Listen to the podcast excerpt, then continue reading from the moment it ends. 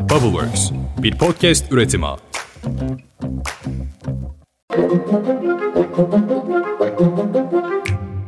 Günaydın. Bugün 28 Temmuz 2023. Ben Özlem Gürses. Bubbleworks Medya ile birlikte hazırladığımız 5 dakikada dünya gündemine hepiniz hoş geldiniz. Beklenen basın toplantısı gerçekleşti. Türkiye Cumhuriyet Merkez Bankası Başkanı Gaye Erkan yılın 3. enflasyon raporunu açıkladı. Toplantının başında gerçekten çok heyecanlıydı Gaye Hanım. Hatta arada bir sesi titredi. Sunumda önce çok teknik ve ayrıntılı bir durum değerlendirmesi yapıldı. Enflasyonla mücadeleye devam edileceği vurgulandı. Ancak optimizasyon vurgusu vardı yine. Yani sadece faiz artırımıyla değil başka enstrümanların kullanımıyla da enflasyonla mücadele edeceğini söyledi Gaye Erkan bir çeşit yavaş ilerleme, kademeli ilerleme mesajı ve Merkez Bankası 2023 yıl sonu enflasyon tahminini de %22,3'ten %58'e çıkardı. 2023 yıl sonu enflasyon tahminimizi %58'e yükselttik. 2024 yıl sonu tahminimizi %33'e güncelledik. 2025 yıl sonunda enflasyonun %15'e gerileyeceğini tahmin ediyoruz. Teknik sunum bitip sorulara geçildiğinde Gaye Erkan daha rahatlamıştı. Merkez Bankası döviz rezervlerini yakan gizli protokol devam ediyor mu? Yüksek rakamlı banknotlar basacak mısınız? Bugüne kadar hiç çarşıya pazara indiniz mi? Merkez Bankası özerk ve bağımsız mı? Faiz sebep enflasyon sonuç gibi bir yorumu siz de olumluyor musunuz? Bu fikre katılıyor musunuz? Bütün bunların tamamı soruldu. Bizim bütüncül yaklaşımımız ve kademeli gidişimiz hem ekonomi açısından hem dengelerin oluşmasına geçiş sürecinde fırsat verme açısından hem de enflasyon ve diğer etken et, e, değişkenler üstünde etkileri görme açısından çok doğru ve optimize hakikaten optimize ettiğimiz bir yaklaşımdır.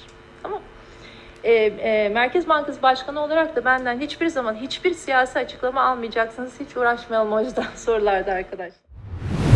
Ekonomistler, akademisyenler ve uzmanlar genel olarak toplantıyı başarılı bulmuşlar. Ancak rakamların gerçekleri yansıtmadığını düşünüyorlar. Veri güvenilirliği açısından pek de gerçekçi bir tablo yok diyorlar. Birçok uzman isim enflasyonun %58'in çok üzerinde olduğunu düşünüyor. Bir diğer sorunsa acı reçetenin kimin omuzlarına yükleneceği sorusu. Görünen o ki yine sabit gelirli, yine çalışan en büyük sıkıntıyı yaşamaya devam edecek. Çünkü zamlar da döviz de artacak. Tam da bu nedenle işçiler meydanlarda. Türkiye Devrimci İşçi Sendikaları Konfederasyonu üyesi işçiler ard arda gelen zamlar ve vergi artışlarını protesto etmek için Türkiye'nin pek çok kentinde Ankara Ulus'ta, İstanbul Beşiktaş'ta, Eskişehir'de, İzmir'de, Bursa'da ve Diyarbakır'da meydanlardaydı. İstemiyoruz.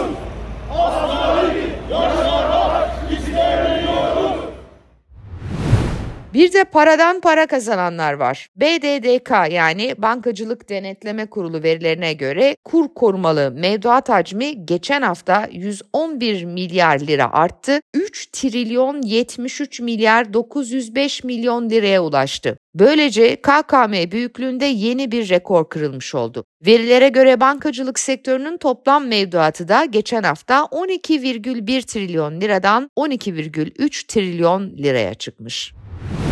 Bu sabahtan geçerli olmak üzere motorine 1,45 TL'lik fiyat artışı geldi. Böylece motorinin litresi 35 lira 32 kuruşa çıktı. Tüp gaza da zam geldi. 12 kiloluk piknik tüp 440 TL'den 480 TL'ye zamlandı. Döviz yükseliyor. Gram altınsa 1716 TL'yi görerek rekorunu yeniledi.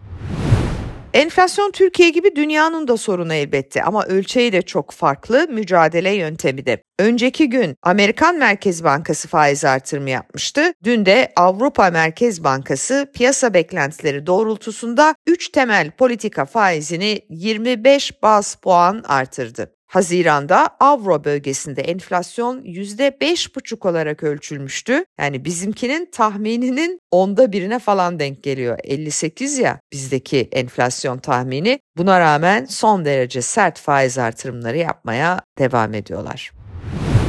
Hazine ve Maliye Bakanı Mehmet Şimşek de dün Avrupa'dan Avrupa'ya mesaj verdi. Avusturya'da düzenlenen bir panelde konuşan Şimşek, Avrupa Birliği'ne seslendi ve eğer Avrupa daha uygun bir pozisyon almak istiyorsa, Avrupalı liderlerin bahsettiği gibi küresel meselelerde daha iyi bir oyuncu olmak istiyorsa, Türkiye büyüklüğünde bir ülkeyi görmezden gelemez dedi. Şimşek yakın vadede Avrupa Birliği ile Türkiye arasında gümrük birliği anlaşmasının hizmetleri ve tarım ürünlerini kapsayacak şekilde genişletilmesi gerektiğine inandığını da vurguladı.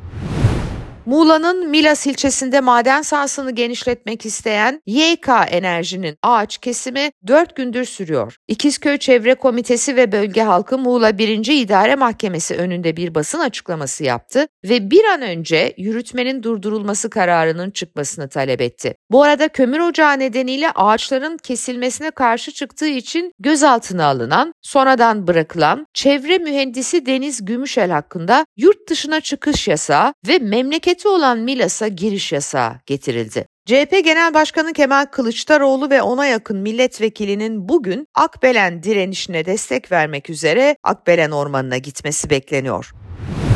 Megastar Tarkan da sosyal medya hesaplarından Akbelen Ormanı'nda kesimi durdurmak isteyen köylülere desteğini sürdürmeye devam ediyor. Canım Tarkan sosyal medya hesabından doğanın hakları var. Akbelen ormanlarını rahat bırakın. Bu katliama direnen bölgedeki herkesin yanındayım diye yazdı. CHP içerisindeki değişim tartışmalarının odağında olan İstanbul Büyükşehir Belediye Başkanı Ekrem İmamoğlu, iktidar için değişim isimli bir web sitesi kurmuştu. İmamoğlu bu sitede 100 binden fazla vatandaşın görüş yazdığını açıkladı. Türkiye coğrafyasının her köşesinden ve altı kıtadan iktidar için değişim sayfamızı 1 milyondan fazla vatandaşımız ziyaret etti ve 100 binden fazla vatandaşımız değişimle ilgili görüş ve önerilerini iletti diye yazan İmamoğlu, toplum CHP'de hem lider hem vizyon hem de kuşak değişimi istiyor dedi.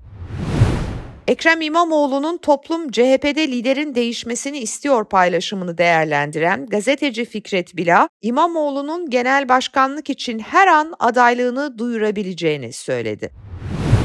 Bir açıklamada Ekrem İmamoğlu'nun eşi Dilek İmamoğlu'ndan geldi. Genel seçimlerden önce 2 Mayıs'ta eşi Ekrem İmamoğlu'nun Van mitinginde sahnede zafer işareti yapan Dilek İmamoğlu hedef gösterilmişti. YouTube'da Katarsiz adlı programa katılan İmamoğlu neden zafer işareti yaptığını ilk kez anlattı.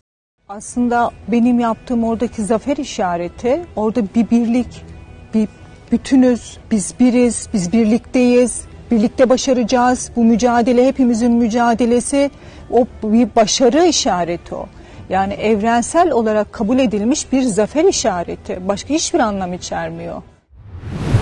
Havalardan hepimiz aptala dönmüş vaziyetteyiz. İstanbul'da rekor sıcaklık sonrası dün sağanak yağmur vardı. Sıcaklıklar önce düşecek birkaç gün böyle. 2 Ağustos'ta sonra yine Afrika sıcakları geliyormuş arkadaşlar. Tepe sersemi olmaya devam yani. Neyse hiç değilse cumartesi pazar şu serinliğin keyfini çıkartın. Pazartesi sabahı hem sıcak havayla hem de sıcak gündemle yine kulaklarınızda olacağım. O zamana dek mutlu umutlu güzel bir hafta sonu diliyorum. Hoşçakalın.